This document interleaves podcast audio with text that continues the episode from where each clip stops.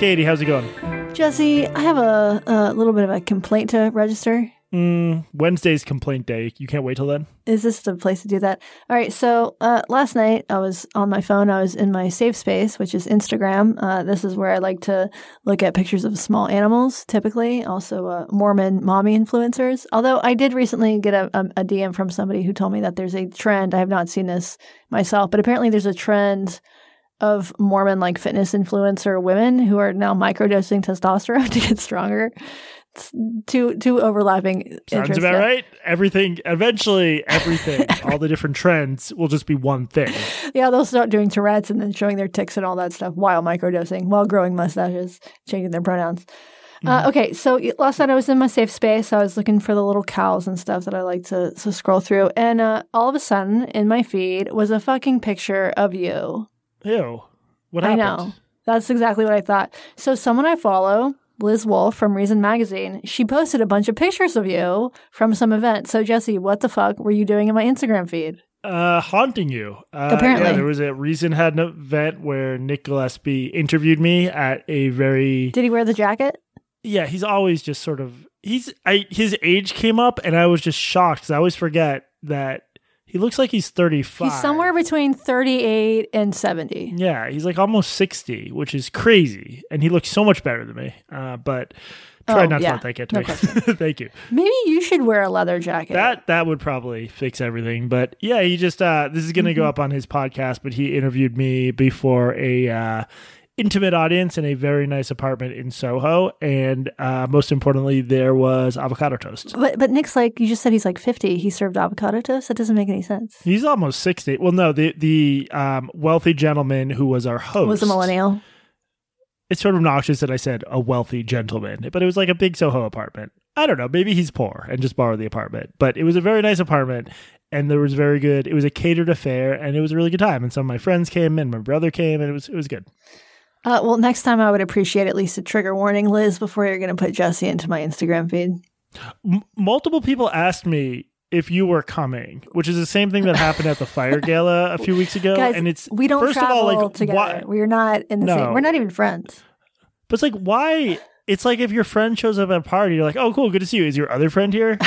Like, your- it's mean, and also people here? don't don't people know you at all that you don't you don't do things. I do know. I do lots of things. I just don't do things in Soho apartments Alone. where there's avocado toast. I yesterday I went to a glass beach. Do you know what that is? A glass. Oh wait, is that one of those beaches where like there's like little beads of glass, basically? Yeah, it's like when a beach is near a uh, uh like a, a former dump, a former, a former community dump, and the glass from from like old Zima bottles gradually gets worn down into little beads. So I I do stuff. Just for the record, I do do stuff. Well, we both have had very exciting weeks, but uh now we're here. Katie, what is the name of this? I got nothing. Podcast? Come up with something quick on the spot. What is the name of this podcast? this is blocked and reported, and I'm Katie Herzog. and I'm Jesse Singal. I think we'd gone. What episode number are we on? I think we'd gone No idea. 170 ish in a row with me coming up with something there, and I just dropped the ball. So start the streak back at zero. What are we going to talk about today, Katie? Well, Jesse, later in the show, I'm going to be telling you about the barrister Jolin Joylin Jolioff Mangum. Well, you've clearly prepped for this. You've totally, you've nailed. Is this a he or a she? We'll call him Joe. It's a he. Uh, but first, we're going to talk about the uh, this subway chokehold incident that has been rocking New York and the media world. But first, before that, uh, Jesse, also, while I was on my Safe Space Instagram the other day, I saw a post about one of our former guests, uh, Clementine Morgan. You remember Clementine? I do. Okay, so Clementine is the host of a podcast called Fucking Cancelled. She was on our show, I think, I think sometime last year. Uh, she's a leftist. She's a dirty communist, a Maoist, a Stalinist, uh, who's also very anti-cancel culture, and she's got a very interesting show. She's she's also got a huge following on Instagram. She has like over hundred thousand followers, and she does this sort of anti-cancel culture content from a leftist perspective.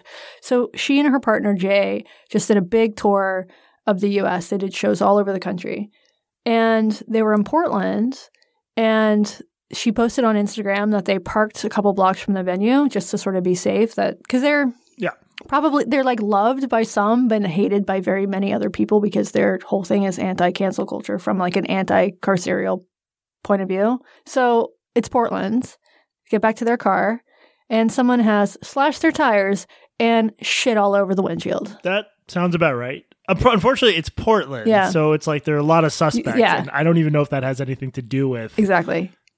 them. It could be absolutely like random, just like a Wednesday night in Portland, or it could be somebody was actually targeting them with, with a big old butt full of shit. God, that's awful. I'm sorry they have to deal with that either way. But um, yeah. Speaking of urban decline, good segue, right? Yeah, that was great. So on Monday, uh, on the F train in New York, a guy named Daniel Penny killed a guy named Jordan Neely. In part because there's video of it. It's the biggest story in New York right now, and therefore one of the bigger stories in the country. Um, the video was taken by a witness named Juan Alberto Vasquez, who was on the train. It went viral. Katie, why don't you click on that link and describe the video? Okay, so there is a man on the ground of the subway car, and there are what looks like two people holding him down. Like there's one guy, a white guy who's got him in a chokehold. There's a black guy who's standing above him, also looks like he's restraining him. And then the man himself who's being restrained is not moving. Yeah. Um, so the the guy on the ground uh, is Jordan Neely. He subsequently died. He's had a he had a very tough life. He was at one point a Michael Jackson impersonator, but um, in news reports, his dad said that his mom was murdered by her boyfriend in 2007 when he was just 14, and then he just sort of really lost it. This is from the New York Daily News. Quote: After her death. Uh, his mental health declined and he refused to take his prescribed medications. His autism made it difficult for him to find steady work after he dropped out of high school. So his history since then has been one of a lot of mental health problems and, uh, frankly, a lot of crime.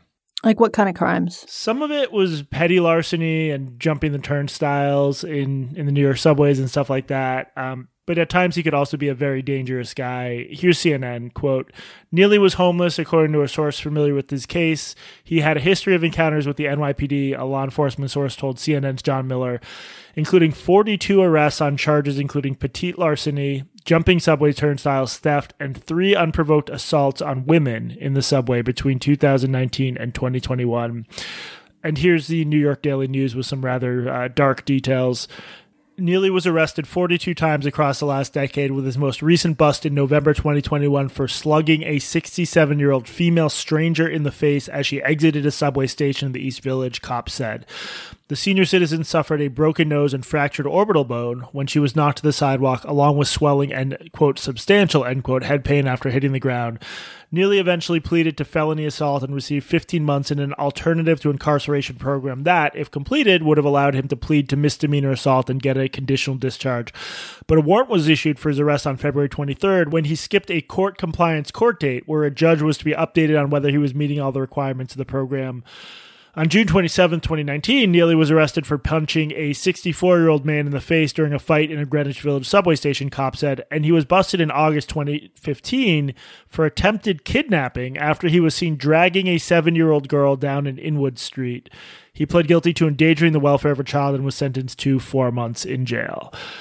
So it goes without saying that if you have a violent past, that doesn't give anyone the right to assault you, let alone kill you in a chokehold. This isn't the Wild West, but I, I do think Neely's past matters here because the entire dispute about this, um, which has quickly and somewhat remarkably turned into a racial thing, has to do with the question of what happened before Vasquez uh, turned on his phone's camera. Okay, so we don't know what ha- what happened to lead up to this altercation, right? What are the what are the theories, or has Vasquez told us what the theory what happened? Yeah, I mean there were eyewitnesses and they tell a pretty consistent story. It appears that Neely, Jordan Neely, was acting in a very threatening manner. The New York Daily News, relying on a police source, said his behavior had attracted multiple 911 calls. Uh, quote, callers said Neely was making threats and, quote unquote, harassing people, the source said. One caller incorrectly said Neely had a knife or a gun. Another said he was attacking people, uh, in quotes. So, just to put this in context, like my experience has been that New Yorkers will put up with a lot of shit on the street or the subway. It's not uncommon, and it seems to be getting more uncommon to have unwell people wandering the subway or passed out on the subway. Um, I wasn't on the subway car, obviously, but like stuff has to get pretty weird for people to call 911. So I think this suggests that people found Neely legitimately threatening.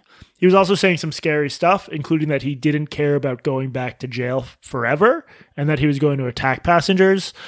Um, apparently, right before the chokehold, Neely yelled that he was, quote, fed up and hungry, end quote, and, quote, tired of having nothing, end quote. He took off his coat and threw it hard at the floor and said he was ready to go to jail and get a life sentence. Uh, according to Vasquez, he also said, I'll hurt anyone on this train. Okay, if I were on this train and somebody starts exhibiting this erratic behavior, aggressive behavior, and says at one at one point, I read that at one point he says something like, I, "Like I'm going to die today." I might think that he's about to pull out a gun and start shooting people. Yeah, so we know at least one person called 911, uh, or this was reported by the New York Daily News. One person reported to 911 he had a gun or a knife, which he didn't. Uh, if you say, I don't care about getting a life sentence, I don't know how it could be that that's a, you're threatening to kill somebody. That's what gets you a life sentence. So as a result of this, this Marine, Daniel Penny, puts him in a chokehold. Uh, and as you said in the video, you can see other passengers on the train helping to subdue him. I hate that we have to say this, but one of the passengers helping to subdue him is black. Daniel Penny is white, 24 year old former Marine from Queens. So apparently they were just trying to keep him under control until the police could get there, but something went horribly wrong and now he's dead and people are protesting. Is there any indication that he attacked Daniel Penny? Or did Daniel Penny walk up to him and, and put him in a chokehold? Do we know what happened to like lead up to the physical confrontation? I believe I have not read anything to suggest that Neely started the physical altercation with Penny. My read is that Penny thought he was defending himself and the other passengers from this violent guy who was threatening people. Okay. And so what are people protesting? Like this isn't a cop, right? Like it's No. an individual, it's one individual or actually not one, more than one individual. What are they what what are they protesting? I mean, so people were initially mad that Penny was questioned but not arrested. Uh, the New York Times has a pretty good explainer about that. It basically comes down to the police needing time to investigate, and they just didn't view um, Penny as a flight risk, and he does he hasn't fled. Um, of course, it was pointed out that uh, that Penny is white, and people said if he hadn't been white, the cops would have arrested him, which like. I don't know. I feel like it's sort of a weird argument in this context because Jordan Neely had committed multiple brutal assaults and an attempted kidnapping of a child, and he was walking around free. So it doesn't appear that the NY that the New York City justice system always cracks down on black people who commit crimes. It, I don't know. It, it's just like I. it- It's anyone can point to anything and say if the races were different, that would have gone differently, but that doesn't mean it's true. Yeah, I mean if this were a let's say a black on black killing, my guess is that fewer people are going to care. If it's white on white, fewer people are going to care. Asian on Asian, well, that that probably wouldn't happen. you know, if it were if it were a black guy killing a white guy, people would care, but it would be a different group of people. Yeah, I mean, people seem to be trying to slot this into George Floyd. well. I mean, Eric Garner's the closer comparison because he was choked Sure. to death by a cop on Staten Island, but it, it's more. Um, they're trying to slot. I, I mean, I've seen pe- people call this a lynching. Yeah, man. I don't know. It, it, it's like um, a lot of activists and journalists just slotted this into like a familiar script, and now Neely has become a martyr who represents how cruel we are to homeless people or black people or black homeless people. Uh, like, how would you like me to uh, read some Nikole Hannah Jones tweets? Would you like that? Could I interest you in If that? If you must. Here's what here's what she tweeted not long after this all broke. It's clear how much we revile poor people, particularly poor black people, that so many are framing this as a story about homelessness and not a vigilante killing someone whose behavior he found distasteful. Oh my god. In other words, no, Katie, Katie, let me finish. Who's beha- who's distasteful? it was icky. he didn't use the right the right fork. in in other word, in other words, strangling is a rational response to homelessness. I'm having trouble reading this without commenting. I'm going to try my best, okay? In other words, strangling is a rational response to homelessness. I've watched several news stories now that are covering this as a story bringing attention to the plight of homelessness, as if this is not about a man strangling another to death because he didn't like how he was behaving. Homelessness is a problem, but it didn't cause this. If Jordan Neely were not homeless, mentally ill, and black, and another passenger had strangled him to death on the train, the coverage would look very different. We are failing here. It's fascinating how many of the same people who spent the last few weeks bemoaning a society where people get killed for knocking on the wrong door and other mundane acts find it somewhat acceptable to die for being mentally ill and yelling at people. Um, I'm gonna ask, so I'm gonna ask you to respond to that, Katie. But first, I know we're beating a dead horse here, but the amount of misinformation on progressive Twitter when anything involving race comes up is just off the charts. It's insane. So, I'll just, one example. Someone responded to Nikole Hannah-Jones by pointing out Neely had been arrested dozens of times. Here's the response to that. What was he arrested for? Subsistence crimes, loitering, panhandling, trespassing, open containers. Kidnapping is a subsistence crime, Jesse. How are you going to feed? How are you going to eat if you can't feed on those little seven year old baby bones? I, I won't read the rest of it, but just the amount of as soon as something happens, Twitter is like weighed down by all the bullshit that is produced. But, but what do you think of Nikole Hannah-Jones' claim that to read that one more time about a vigilante killing someone whose behavior he found distasteful? Yeah, I mean, so I first learned about this through Twitter. And so because I follow people like Hannah Nicole Jones, did I do it right? No, no I didn't. Fuck. Nikole Hannah Jones. Nicole Jones. Hannah Jones. This is insane. It's look, I am dyslexic in this one very, very specific way. Because I follow people like her, I my first before I did any research into this, I really like I was led to believe that that this you know a vigilante was going out to like just attack random homeless people. Who I, I saw people say that you know he was killed for being hu- hungry. Well, it's like Kyle Rittenhouse, where he just mowed down activists for no reason at all. It's the same thing, right? Like it doesn't seem to describe what the witnesses say were happening about this guy. And besides the witness accounts and the police record, conservatives, uh, Andy Ngo in particular, found a, a, Reddit post from nine years ago where someone was talking about the Michael Jackson impersonator who hangs out on the what what subway line is it F train? I think it's the F train. Yeah. You know, and said like this guy, he used to be like a busker. He was great. He provided entertainment, and he's gone fucking crazy, and he's dangerous, and and everybody needs to stay away from this guy. And there were lots of accounts like this. Like this guy was clearly acting in very antisocial ways, and so this idea that some white guy, clearly a racist, and, and, a Marine too, so also a colonizer probably, just killed somebody because he didn't like the way he was, because he was like breaking some sort of decorum, just seems, doesn't seem to line up with the facts.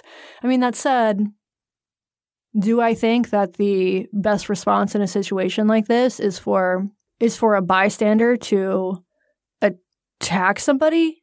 No. No. And and I've seen people who are who do martial arts weigh in on this. Yeah. And there are ways to do a chokehold safely that doesn't fucking murder somebody. I don't think he was try I think he was trying to restrain him right. until And he fucked it up. The cops arrived. And he fucked it up. I think if he thought he was protecting the passengers or himself and something went horribly wrong physically because any like fighting is not I mean, I've never been in a fight as an adult, but it's not like graceful. It's not like a kung fu. Mo- like it doesn't take a lot for something to go horribly wrong when people fight. And if one of them's Right. a marine, You can kill somebody with yeah. a punch. Um, so I think we to know. We need to know like exactly what happened. But watching the video, I think he was trying to restrain him, and yes, something went horribly wrong. Uh, yeah, I mean he he this chokehold was 15 minutes long. I, I'm seeing conflicting reporting on that. Like some people say three minutes, some say 15 minutes. Um, I really don't know. And and the witnesses said he was conscious and struggling like until the end. I guess he lost consciousness then. So I don't I don't know exactly, but um, And that's pretty interesting because it has just become 15 minutes and like in the game of telephone. several yeah New York Times today based or sorry two days ago based on the um coroner's report uh several minutes. So and then he went limp. So it's uh, it's horrible dude. This guy had a horrible life. He was very mentally ill. He needed help he didn't get and he victimized a lot of other people. And it's just a disaster. But this need to slot it into some like simple story about how awful America is. Katie do you want to read the uh, Roxane Gay headline I sent you? Yeah, this is in the New York Times. Making people uncomfortable can now get you killed. Oh my god, this is like the it's these are also a lot of these people are the same people who argue things like words are violence. yeah How can you Words how can both of these things be true? I don't know, man. Gay's piece is really bizarre because she tries to paint a picture of, you know, as the headline implies, how you can get killed for basically any reason in the U.S., which is you know, it's an overstatement, but there's a kernel of truth there given our gun violence problem. And Gay mentions these awful recent incidents where folks get murdered for ringing the wrong doorbell, getting in the wrong car. But then she loops in Jordan Neely's killing with those incidents. Katie, you're an analogy expert. Why is that a bad analogy? They're not the same thing. Good job. Thank you. Nailed it. No, it's just it's it's look, it's it's awful. No, I any of us would push a button to make Jordan Neely come back to life, but this isn't like getting into a wrong car and getting shot. This started because a man was loudly threatening people on the subway, and I think some of the riders interpreted as he was going to kill somebody.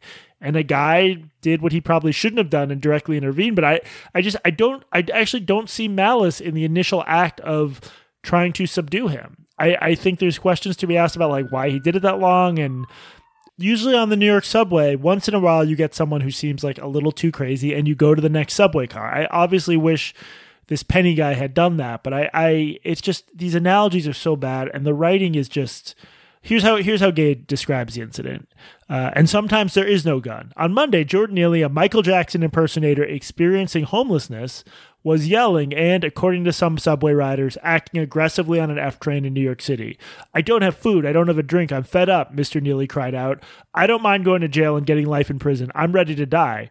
Was he making people uncomfortable? I'm sure he was. But his were the words of a man in pain. He did not physically harm anyone, and the consequences for causing discomfort isn't death, unless, of course, it is.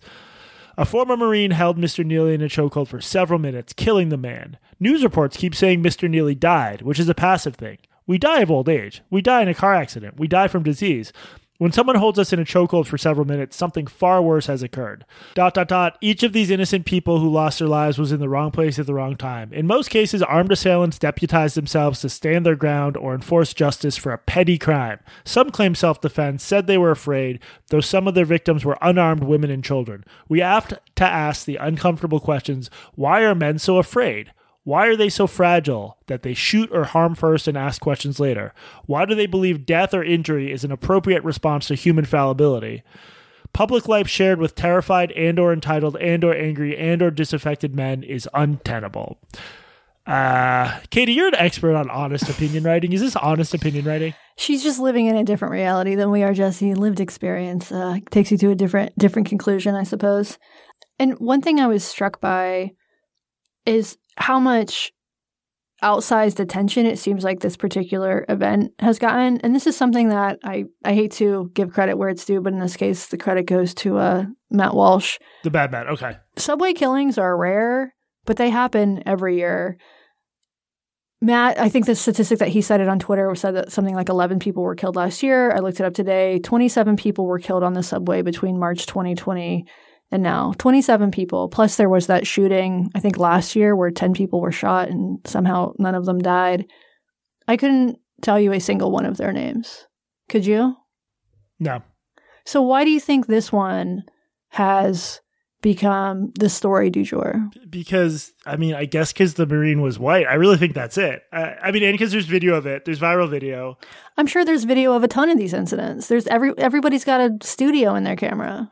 I mean, a studio, a studio in their pocket. This popped into my feed. There was this popped in my feed in in um, March. I thought it was more recent. I checked; it was March, but there was this awful scene of um, one guy shooting another guy in St. Louis, just on the street, broad daylight murder. I had never heard about that until now, and yeah, people get killed every day. I this is what worries me because I, I think people understand that if you if the roles were reversed, everyone would be reacting differently. So if a a troubled Marine with PTSD is ranting on the subway, threatening people, and a black homeless guy kills him. Um, conservatives, including Matt Walsh, will be would be calling for the uh, black homeless guy to be executed for murder. Like everyone without is, a trial. Without a right, without a trial. everyone, it, it's just tribal stuff, and and the journalism. It, dude, there's this um.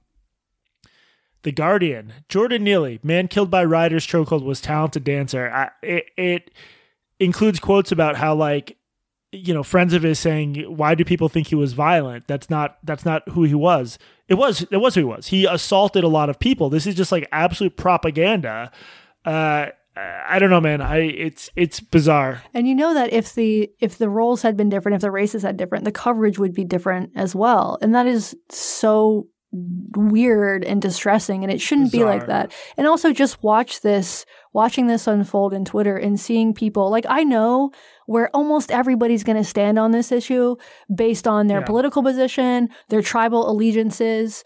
This becomes just one more thing for us to fight over. And some and like this happens every time there's a shooting. It happens anytime there's some sort of big national tragedy. And we have the same yeah. conversation over and over again on this podcast. And I wish people would just stop treating these events like this like they're team sports because they're not team sports. And like there are there are conversations to be had here about mental health about deinstitutionalization about like what you are supposed to do when somebody who is a serial offender who is engaging in in antisocial acts is left on the street to suffer and die. Yeah i'd rather have that conversation because the way i interpret this is um we've talked about the guy who killed a dog in Prospect Park, a w- guy who wanders around mentally ill, needs help he's not getting. I mm-hmm. believe he's still out there. There's widespread belief among progressives that you're not supposed to involve the police in situations like that. Like literally, a city, a city councilwoman's spokesperson right. said that um, in that case. But uh, there seems to be an uptick in like menacing people wandering around the parts of New York I'm familiar with, and if you have these repeated interactions over and over and over, the 1000th or 2000th or 5000th time a deranged person threatens people, something bad will happen. Most likely, well, I was going to say most likely to the mentally ill person because they're often victimized. But in this case, how many like old ladies had to be violently assaulted? Like th- this.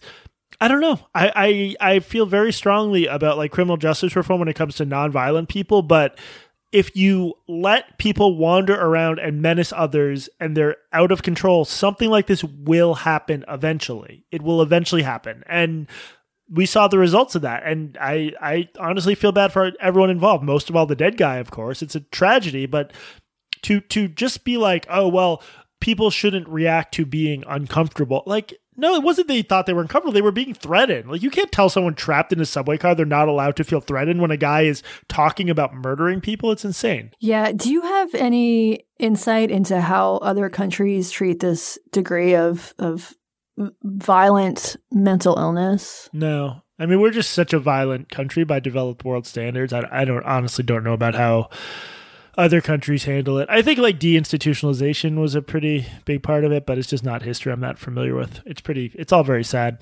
There's a so there's a new book out. This is by a guy named Jonathan Rosen. Um, have you heard about this? The book's called The Best Minds. It was about this guy Michael Laudor, who was it was this it was the author's best friend, and he wrote this memoir.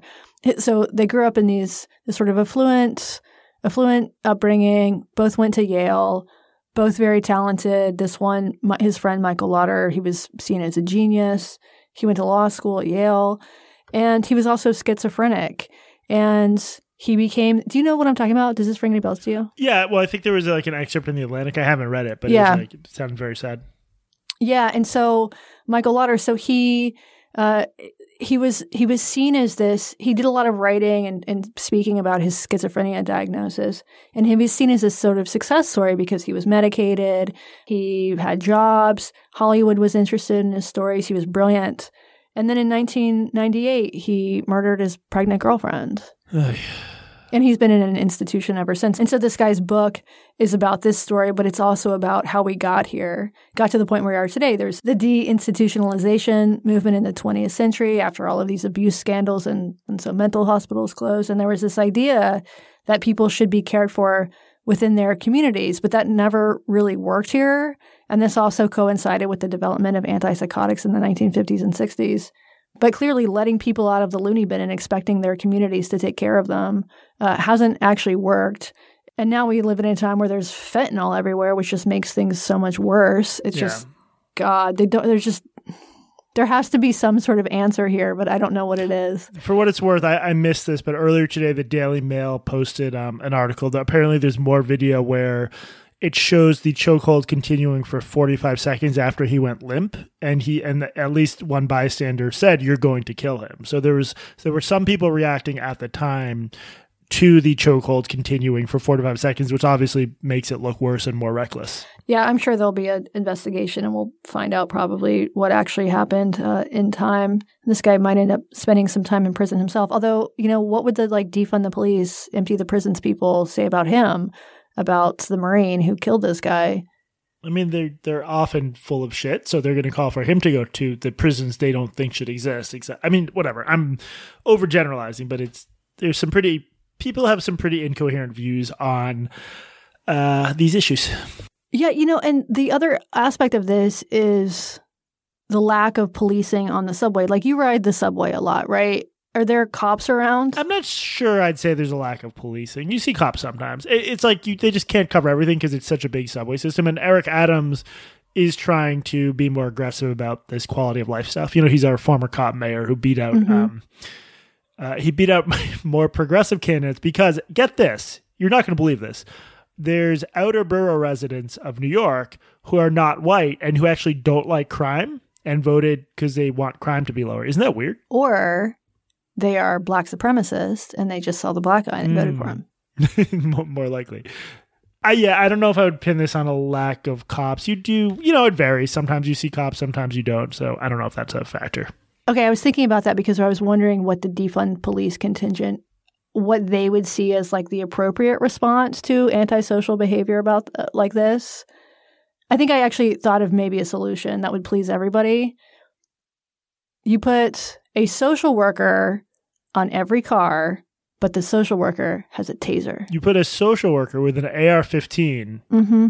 on every street corner. Yes, Rival gangs of social workers vying for control of the streets very violently. vying to control the do-gooder industrial complex. All right, uh, sad, sad story. I'm sure we'll know more soon. Let's move on to housekeeping. Let's do it. Katie, take it away. Do it. Do the whole thing right now, or else. No, I think you should do it this week. Blocked and reported podcast at gmail.com. That's our email address, right? Yes, blockedandreported.reddit.com. That's our Reddit, right? Subreddit. yes, Barpodmerch.com. Merch. true. And if you go to blockedandreported.org, you can become a premium subscriber for a very reasonable monthly fee, or you can pay annually. Three extra episodes of this podcast every month, access to a weekly comments thread that we get like over a thousand comments a lot of the time, don't we? It's insane. It's fucking insane. Yes, our subscribers, our primos, as we call them, are the reason that we can keep doing this. They are the reason that Jesse isn't homeless. They're the reason that I don't have to go get a job at Whole Foods, which is really good because I'm no longer eligible for rehire after that one incident in the bathroom. So thank you guys so much. We literally could not do this without you. I can't tell if you're joking. It would not. It would not surprise me if you're not joking, and something happened with you in a Whole Foods bathroom you working at. Okay, it didn't happen in a bathroom, but I am, um, you know, I don't know how long their records last, but let's say it was a conscious uncoupling. It wasn't my fault. It wasn't their fault. It was a conscious uncoupling. So it was your fault. You're saying. But regardless, thanks thanks to all of our primos, we literally could not do this without you, and we wouldn't because we wouldn't do this for free. I'm not going to talk to Jesse for free I would. I would do it for free. I like hanging out with you. every week, seven times a month. yeah, I think we should do more every day. hmm no. And uh, one last note: I am going to be doing an event with Fire and a free speech panel. Uh, Fire, like you're gonna light, light something on fire. Oh, the the organization. I'm going to be burning some books. Nice. This is at the University of Washington, May 12th, 7 p.m., free and open to the public. Uh, I will put a link in the show notes. I won't be there. Sorry, everyone. You sure you don't want to come? You're not going to fly in for this? Will they fly me out? For there? my If panel? they fly me out. I will. We'll fire Yes, but it's going to be in steerage. You're going to have to be in the cargo hold with the dogs. steerage of a uh, A320. Uh, all right, Katie. I've been talking too much. I want you to tell me a story now about something crazy going on in Britain. All right, Jesse, have you ever heard the name Julian Mangum? Mangum. Julian Julian Mangum. I have, but I. It's not a good sign you can't pronounce it. But yes, I've seen this name on the Twitter, but I don't really remember the details. Okay, so this is a name. Yes, this has been floating around uh, a corner of Twitter where I tend to lurk for for quite some time, and this week I finally decided to investigate it. First, we need to talk about the name itself.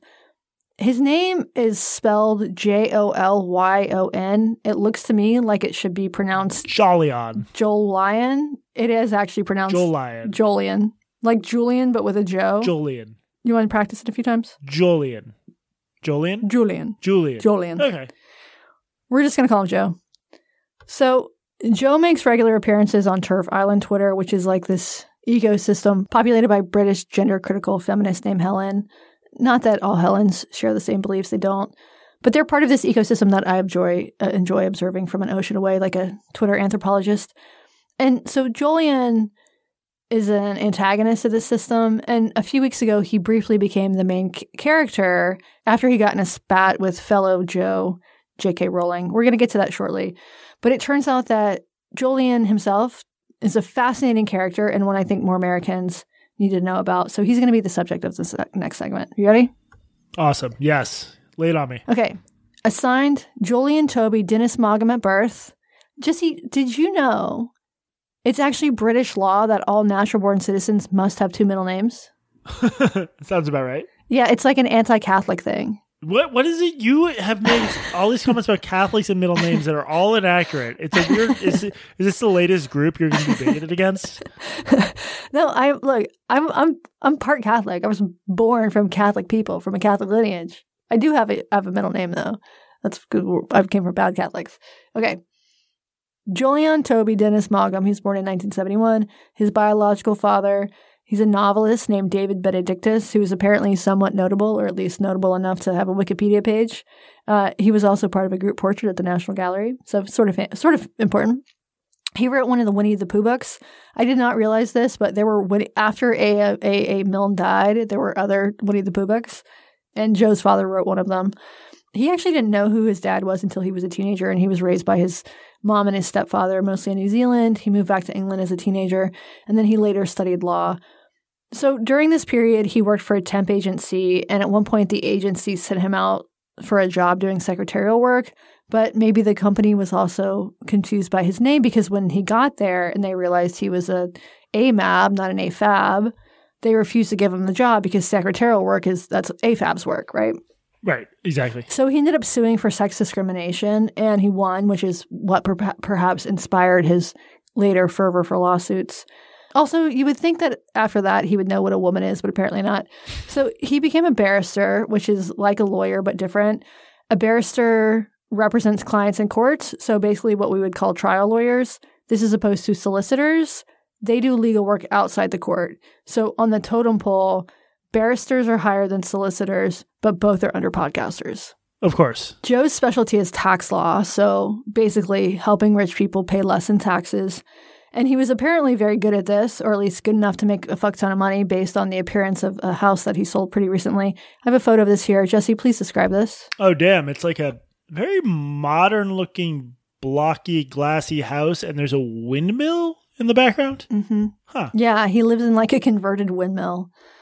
And he sold this a few years ago. The list price was three million pounds. That seems like a steal for a windmill. Yeah. I paid double that for mine.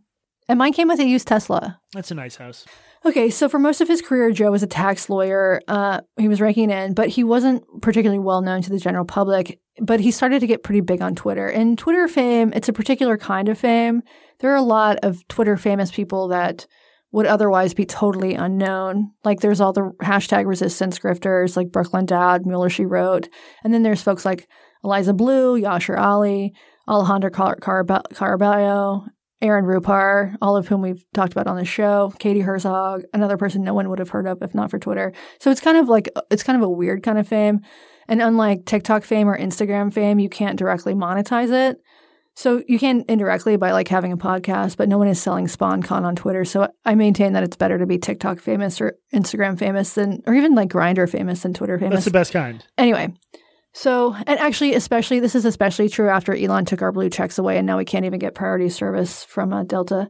Okay, so Joe is one of these guys. And he's known for being combative as hell, which is a polite way of saying that he's an arsehole. And he's the kind of arsehole who maintains an air of moral superiority. So you know the type. Take David Roberts, Adam Davidson, Michael Hobbs, give them a British accent in a windmill. Ugh, oh, this, this is awful. I don't like this so far. You've got Joe Maugham. He's pompous. So here are some of his his gems. This tweet is from 2019. Jesse, I'm going to ask you to read this in an Oxbridge accent. Can you do that? My Sunday morning in a mountain refugio in Spain so far. I can't do accents.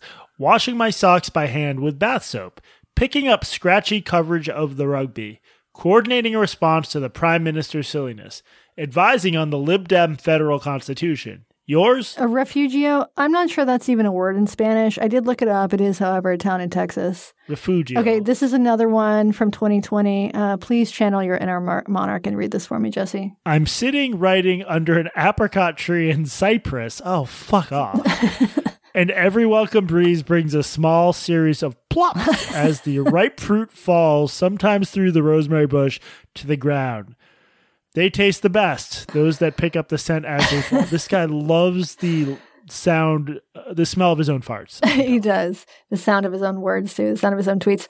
So you can see why the ad- adjective most commonly used to describe him is probably pompous, right? Yes. And you combine that with the fact that he is absolutely sure that he is some sort of moral authority while being the kind of lawyer whose job is to shield rich people from taxes. And you can kind of see why people hate this guy. I already do. So yeah, so he's been on Twitter since 2011, but it was really the 2016 Brexit referendum that launched him as a public figure. He was a Remainer, surprise, surprise. And after the UK voted to leave the EU, Joe was one of a large number of Brits who tried to will this away. They wanted a do over. And to be fair, the same thing happened after Trump's election. Like, do you remember Jill Stein trying to get a recount, and people thought this was actually going to fix everything. Do you remember that? I remember very badly wanting it to be true that he hadn't been really elected, mm-hmm. so I could understand the yeah. impulse. But yeah, it's usually better to face reality. It, I mean, and the same thing happened after the Biden election too. Like, do you remember January 6th? A bunch of NASCAR fans stormed the Capitol. Like, people really just they want to believe, right?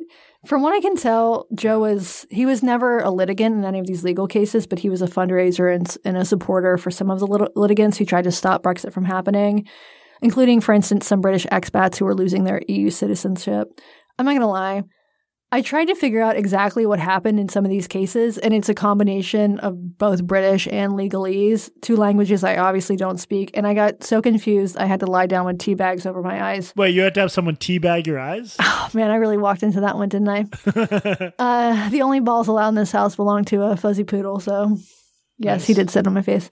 So the point is, I'm not going to pretend to understand what actually happened. But the thing to remember is that Joe did not actually stop Brexit from happening.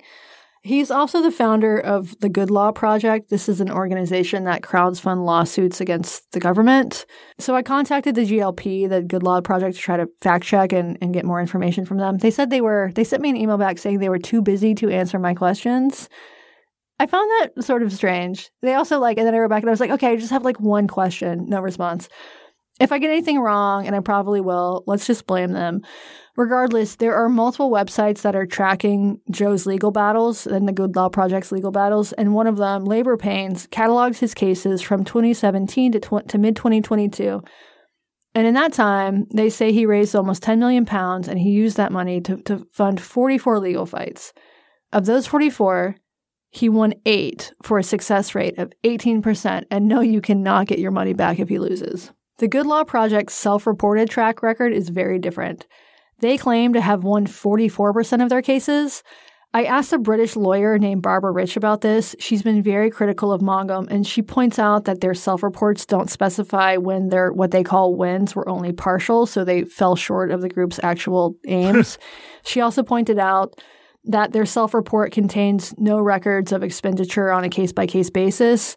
So it doesn't show when the Good Law Project was, quote, unsuccessful in order to pay the, go- the government's or some other opponent's cost. What kind of what kind of cases is he raising money for? Great question. Here's what another Brit who knows Joe IRL told me. Because all his followers are constantly telling him he's right about everything, Jolyon genuinely believes he is some sort of messiah, which in turn has motivated him to pursue ver- vexatious legal cases on whatever political front that comes across his Twitter feed on any given day. The problem is that Jolyon's Twitter world and the real world have become separated, hence, he almost always loses every single court case he actually pursues. Damn.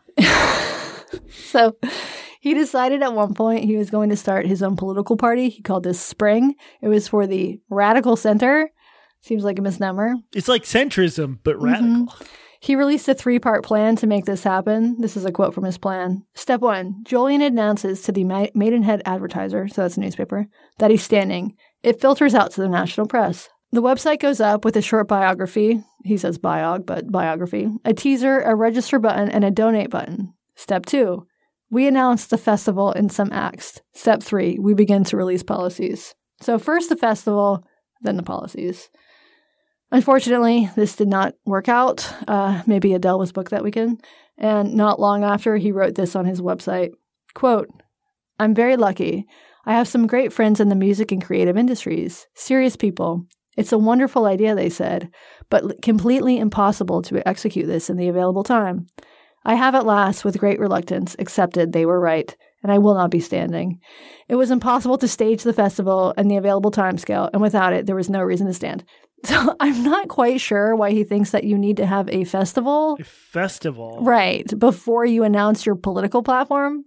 Maybe it's British law, like the middle names. This whole thing's very confusing. It is. Uh, so the party didn't work out, but luckily there was a global pandemic for Joe to stick his nose in.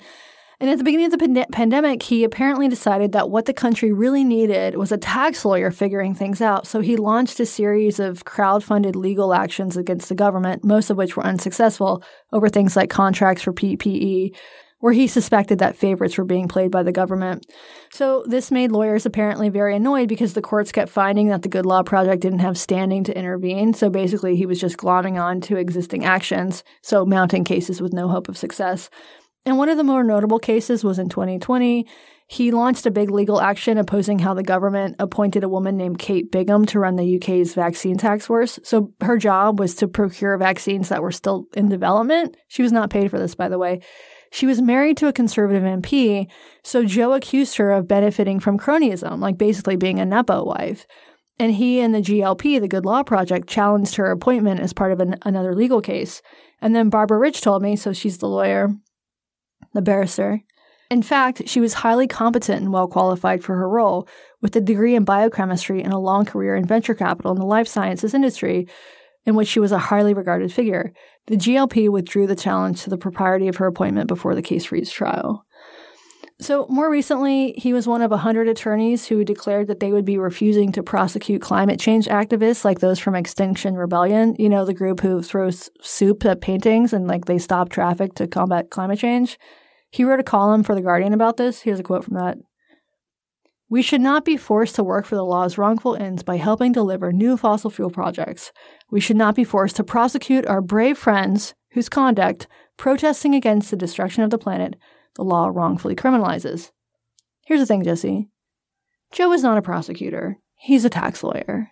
he won't be forced to prosecute anyone, including the imbies who doused a Van Gogh in tomato soup. And now that I think about it, they really should have done a Warhol.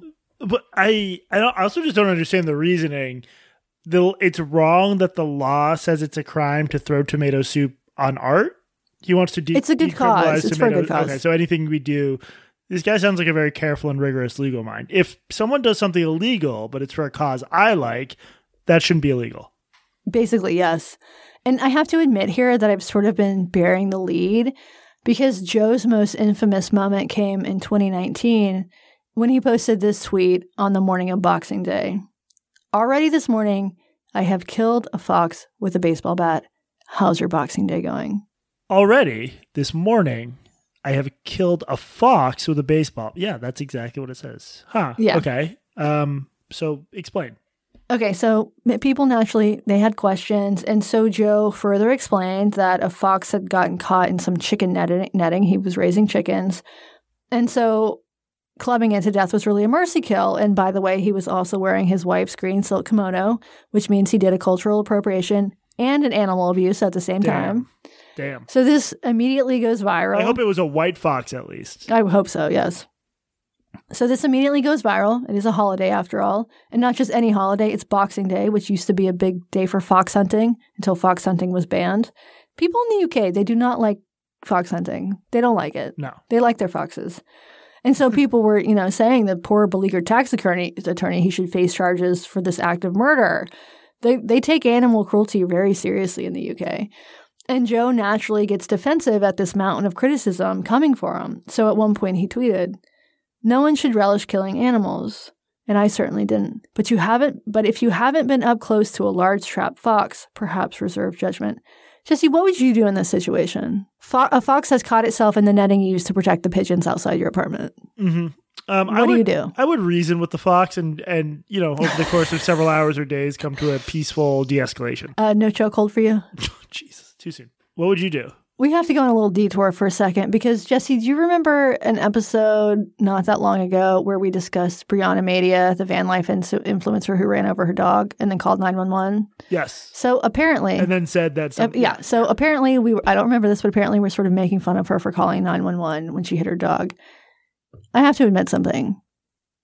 Over the past week, I have called 911 not once, not twice, but three times over some ponies that had been left out in the rain by one of my neighbors. You called 911 about ponies?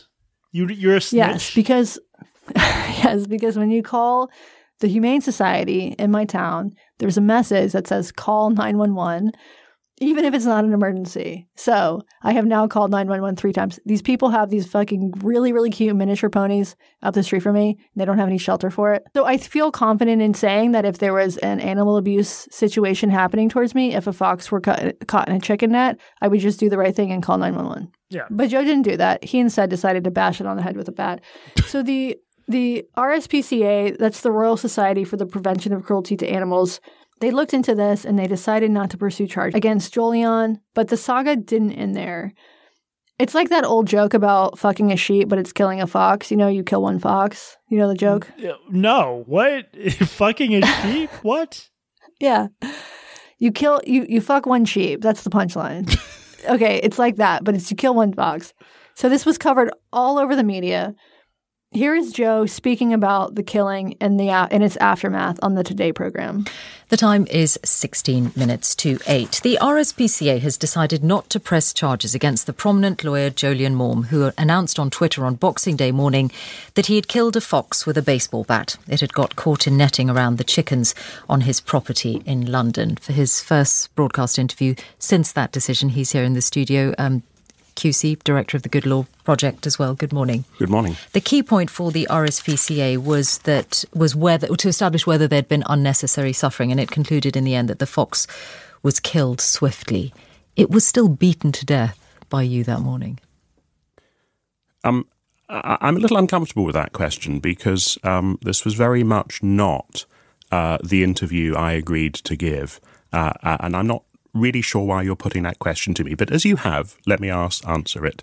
Uh, the government guidance is very clear. It says that if a fox is caught on your property, uh, if it's ensnared on your property, you must, and it uses that word must, you must kill it humanely. What the RSPCA concluded was that um, I killed that fox swiftly. Had I not followed the government guidance, I would no doubt be amenable of exactly the criticism that the RSPCA put to me at the time uh, and is uh, and you are putting to me again now. The reason that I asked that question was precisely to establish that because this is the first time that you've spoken since the RSPCA came to that decision, and I thought it was important to establish for the record and and put out the reasons that they came to that decision was that they looked at the fox and they decided it had been killed swiftly, and, and that was why there is no further case against you. So that was for the record. Now, in terms of what happened to you after that, clearly there was a very significant reaction because you, you made the statement on, on Twitter, and a lot of people got very angry um, about what you had said. What was it like to be at the sharp end of that? Well, it's pretty all consuming. Uh, even as you know that the impacts on your real life are modest, uh, so the Good Law Project's funding since mid December, in fact, is up. Um, uh, none of my clients have deserted me. Uh, uh, uh the, the, the real life impact's very modest indeed. Um, if you're at the centre of um, a pile-on that moves from social media into real world media and extends for seven or eight days, it's enormously painful. Um, it's all consuming. You feel as though your life is at an end. And um, I read um, with um, some sorrow, as many of us did, uh, uh, what was uh, written about Caroline Flack. Um, uh, without um, a, a, very loving marriage, uh, without a very close relationship with my children, um, without the support network I have, I'm not sure that I would be here uh, to tell the story to give this interview today. Katie, my I clubbed that fox to death humanely shirt as people ask you a lot of questions already answered by that shirt. Exactly. So Caroline Flack, who he mentions there, she was a British celebrity who killed herself uh, not long after being arrested for assault. This was widely covered in the tabloids. Did this make you feel any more sympathy for the Fox Clubber? Not, I, the whole thing's so weird. What did he think they were going to ask him about? Just like him getting like all uppity that I know they would ask about the reason he became. I, I was very confused by that. He seems like a strange man. Yeah, I'm like what I'm about to do is absolutely victim blaming here. Except I guess the real victim is the fox. But he brought them on himself, brought this whole thing on himself by tweeting about the fox. Already this morning, I have killed a fox with a baseball bat. How's your boxing day going? Like the tone there is almost. Why, why are people talking about this fox? Right. Why won't they let it go? It's yeah. it's almost like he's bragging. Like it's not self-effacing. He doesn't explain that the fox was suffering, and it's also completely unnecessary. But some people have to narrate absolute everything because they need the sugar high of posting. And this time, it came back to bite him in the ass. like a fox might bite you in the ass. Like a fox, yeah. It, like if the animal was suffering and there was no way to free it, then he probably did the right thing. But he could have again called 911 or whatever their equivalent is, called the RSPCA. And he just like he just he didn't need to tweet about it. You don't have to tweet everything. You just you don't have to. Okay, so he's when he's not suing the government or killing wild animals, he is very active on trans versus turf Twitter. He's an outspoken trans ally, and he's constantly getting in fights about trans issues on Twitter. And he also uses the Good Law Project to further his cause. So, for instance, the Good Law Project helped crowdfund the appeal in the Keira Bell v. Tavistock case. Jesse, could you give a little background on that? Yeah, basically, Keira Bell's a 20 something detransitioner who sued the Tavistock Clinic over there, uh, saying she was rushed onto hormones and a double mastectomy. And um, initially, the High Court ruled that basically kids below a certain age were very unlikely to be able to give consent to these procedures, but that was um, overturned on appeal. Yeah, so the High Court's ruling in the Tavistock case was initially like it basically banned kids from getting puberty blockers under 16 without a court's permission. But yes, as you mentioned, it was later reversed on appeal. And the Good Law Project and, and Jolyon, they backed the opposition to, to Keira Bell. And then there was another case. It hasn't gotten as much attention, but this one was about parental consent. And the Good Law Project crowdfunded that case as well. This is as part of its Trans Defense Fund. And so Joe and the Good Law Project have also targeted the LGB Alliance, which is a, which is a UK based activist group that's founded by a couple of elder lesbians. They describe themselves as, quote, asserting the rights of lesbians, bisexuals, and gay men to define themselves as same sex attracted. So they oppose things like puberty blockers and self ID. They think women should be entitled to sex segregated spaces. They don't think it's transphobic for lesbians not to like dick. And all of this is considered by many trans activists and allies like Jolyon to be transphobic. And so Joe and Mermaids has made it their mission to get their charity status revoked. Can you explain Mermaids? Yeah, Mermaids is like a trans advocacy group that focuses on trans kids in the UK. And um, the investigations into Tavistock found that when I interviewed Hannah, Hannah Barnes, author of Time to Think, which is like the story of how the Tavistock Clinic collapsed, she was very careful and measured. But I think everyone agrees the activist influence from Mermaid made it hard for these clinicians to do a good job. And, and Mermaid is Mermaids is just a group that's extremely enthusiastic about youth medical transition. Yeah. So the GLP is crowdfunding Mermaid's attempts to get the LGB Alliance's charity status revoked.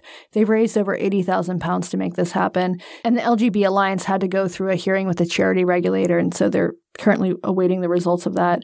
And uh, Joe has also used his own platform to accuse the LGB Alliance of an array of misdeeds. He said, for instance, that the group compares being trans to bestiality and that it's funded by what he calls dark money. The LGB Alliance compared being trans to bestiality? No, of course not. What happened is that their official Twitter account, they quote tweeted someone else who was responding to a queer theory paper arguing that the Z should be added to the LGBTQ alphabet and the Z stands for zoophilia. But it's like a guilt by association. It's like not just they. It's not honest. You're saying. Nobody was saying that trans people are like goat fuckers. Okay. Nobody was saying that. And what about the dark money accusation? Okay, I'm going to let Joe explain this in his own words. This is him in an interview with the trans activist Katy Montgomerie. She asks him about the LGB Alliance. Um, they have they seem to have enormous amounts of money. We know that vast amounts of money are coming into the UK from the Christian right. We don't know where that money is going, but it must be going somewhere. And if it isn't going in part to many of these crowdfunders and many of these um, organizations that seem to spring up out of nowhere with very professional um, offers, I'd be pretty amazed. I had this discussion actually with the LGBA founder, and she said, Well, no, all of our money comes from members of the public. And I said, Well, how do you know? Because you don't know um, who is giving you money. Even if money comes into your crowdfunder, people have the option of telling you um, who they are. Um, it's self ID, isn't it? It's self ID, that's right. Um, and so you just have no way of knowing, in truth, um, whether the money is being fed in in dribs and drabs from some huge uh, uh, Christian right organization in the States or from somebody who's genuinely concerned in the in the UK. Okay, Jesse, you're watching this on YouTube. Please describe what is on the screen below Katy Montgomerie and Jolyon Maugham. Uh, there's a little like fundraising thing. It says 182,000 pounds pledged of the 250,000 pound stretch goal from more than 5,000 people. Okay, so while he is criticizing the LGB Alliance, he's saying that this is dark, that anybody can donate it to it. This is dark money. They don't know where the money's coming from. At the same time, he's holding a fundraiser where random people donate.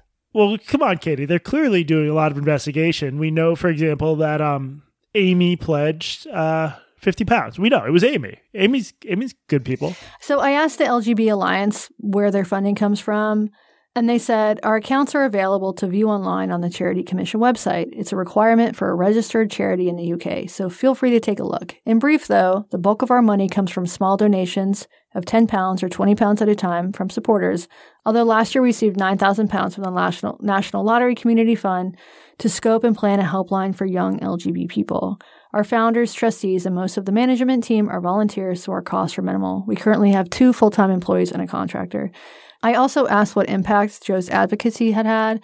And uh, the woman who responded, um, she's one of the founders, her name, her name is Katie Barker. She said, Whilst his comments over the last couple of years have created some difficulties for us, ultimately his pursuit of us has been a positive. Forcing us into court to defend our charitable status has brought issues into the public arena, and having heard the evidence, many more people have realized that we're mainstream, sensible, and advocating positively for LGB people. His own reputation, however, seems not to be faring so well.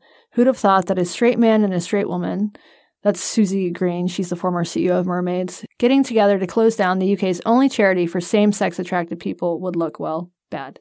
Okay, so LGB Alliance is lesbian, gay, bisexual. They're they're obviously leaving out the T. They're excluding trans people from their advocacy. Do you think that's transphobic?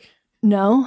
I mean, I guess this is a predictable answer, but I think a more important question is do I think that lesbian, gays, and bisexuals should be able to organize or encouraged to organize on their own behalf? And I think the answer is yes, because being homosexual or bisexual, that's about sexual orientation. It's about who you're attracted to, it's about who you fuck, it's about sexuality.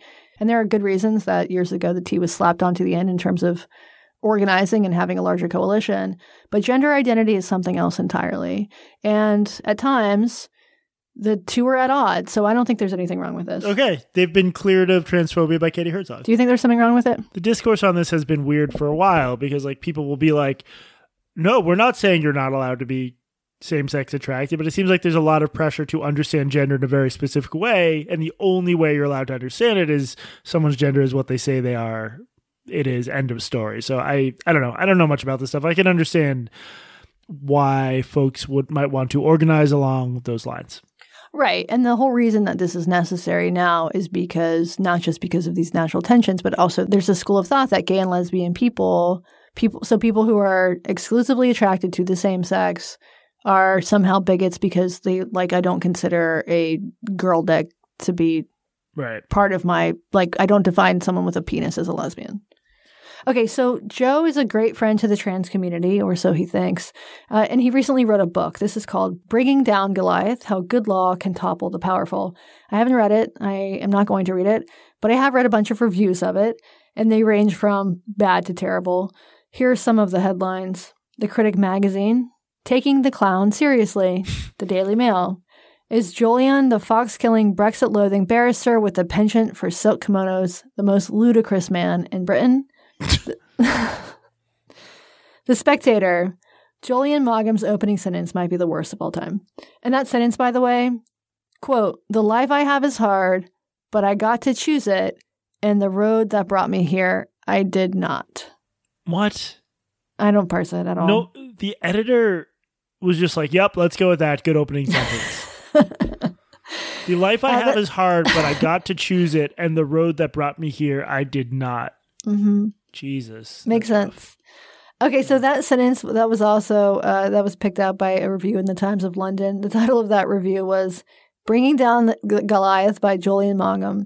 The pompous bloviating of a Twitter KC and KC that means King's Counsel. It used to be Queen's Counsel, but now apparently there's a king there, so it's a it's a like a honor.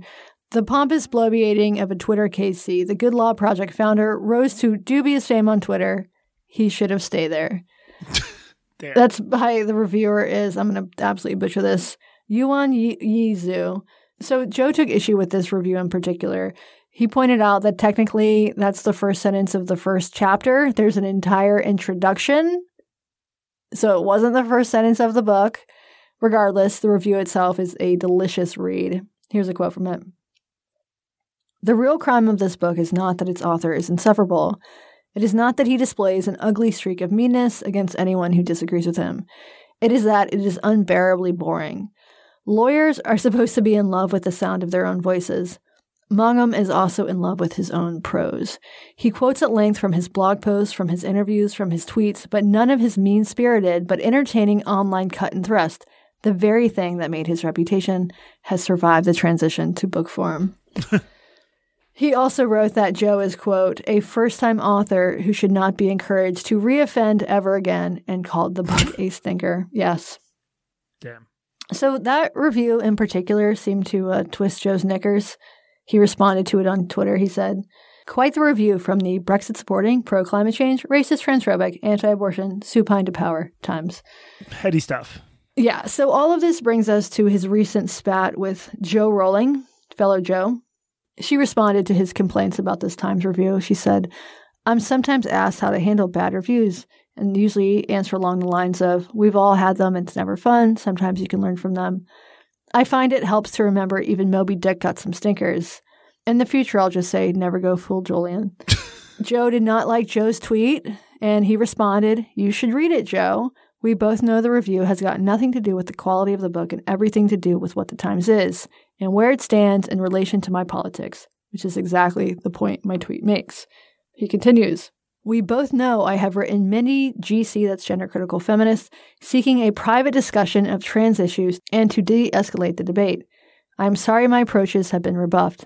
The book seeks in earnest to advance that same agenda because the status quo only serves the patriarchy. He looks like if you took Al Franken and you made him the head of like a, a crime family, like he's he looks like he's the head of a fucking patriarchy. so Jo responds to this. She says, How on earth would I know who you write to? Or do you imagine your missives are handed around like holy relics by the awestruck and intimidated womanfolk? If you want to cozy up to feminists, go lose another court case. We like a laugh.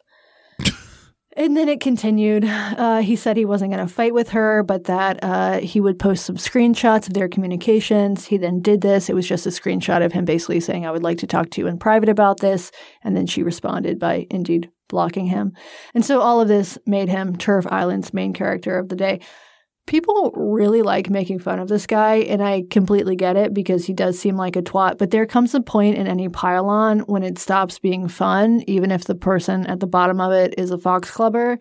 and at some point during this, I like I started to pity the guy, and I absolutely hate this, hate it when this happens. I don't want to feel sympathy for him. I really don't. But You know, human is not a good look. I know, not I know. Your strengths lie. I keep trying to turn it off, and then it just keeps coming back. Quite a character. I think that was a good, uh, good analysis of him. I gotta put more tea bags on my eyes. You gotta go get tea teabagged. so tired, y'all. Anything else on this, Katie? No, uh, if you want to laugh, follow Jo Maugham on Twitter. Uh, thank you, everyone, for listening. This has been Blocked Reported. As always, we're produced with help from uh, Tracy Woodgrains and the mysterious Lex. I'm Jesse Singal, and remember, Club one fox to death, shame on you. Club two foxes to death, shame on me. And I'm Katie Herzog. And also remember, if you are ever sitting, riding under an apricot tree in Cyprus, you might want to wear a helmet.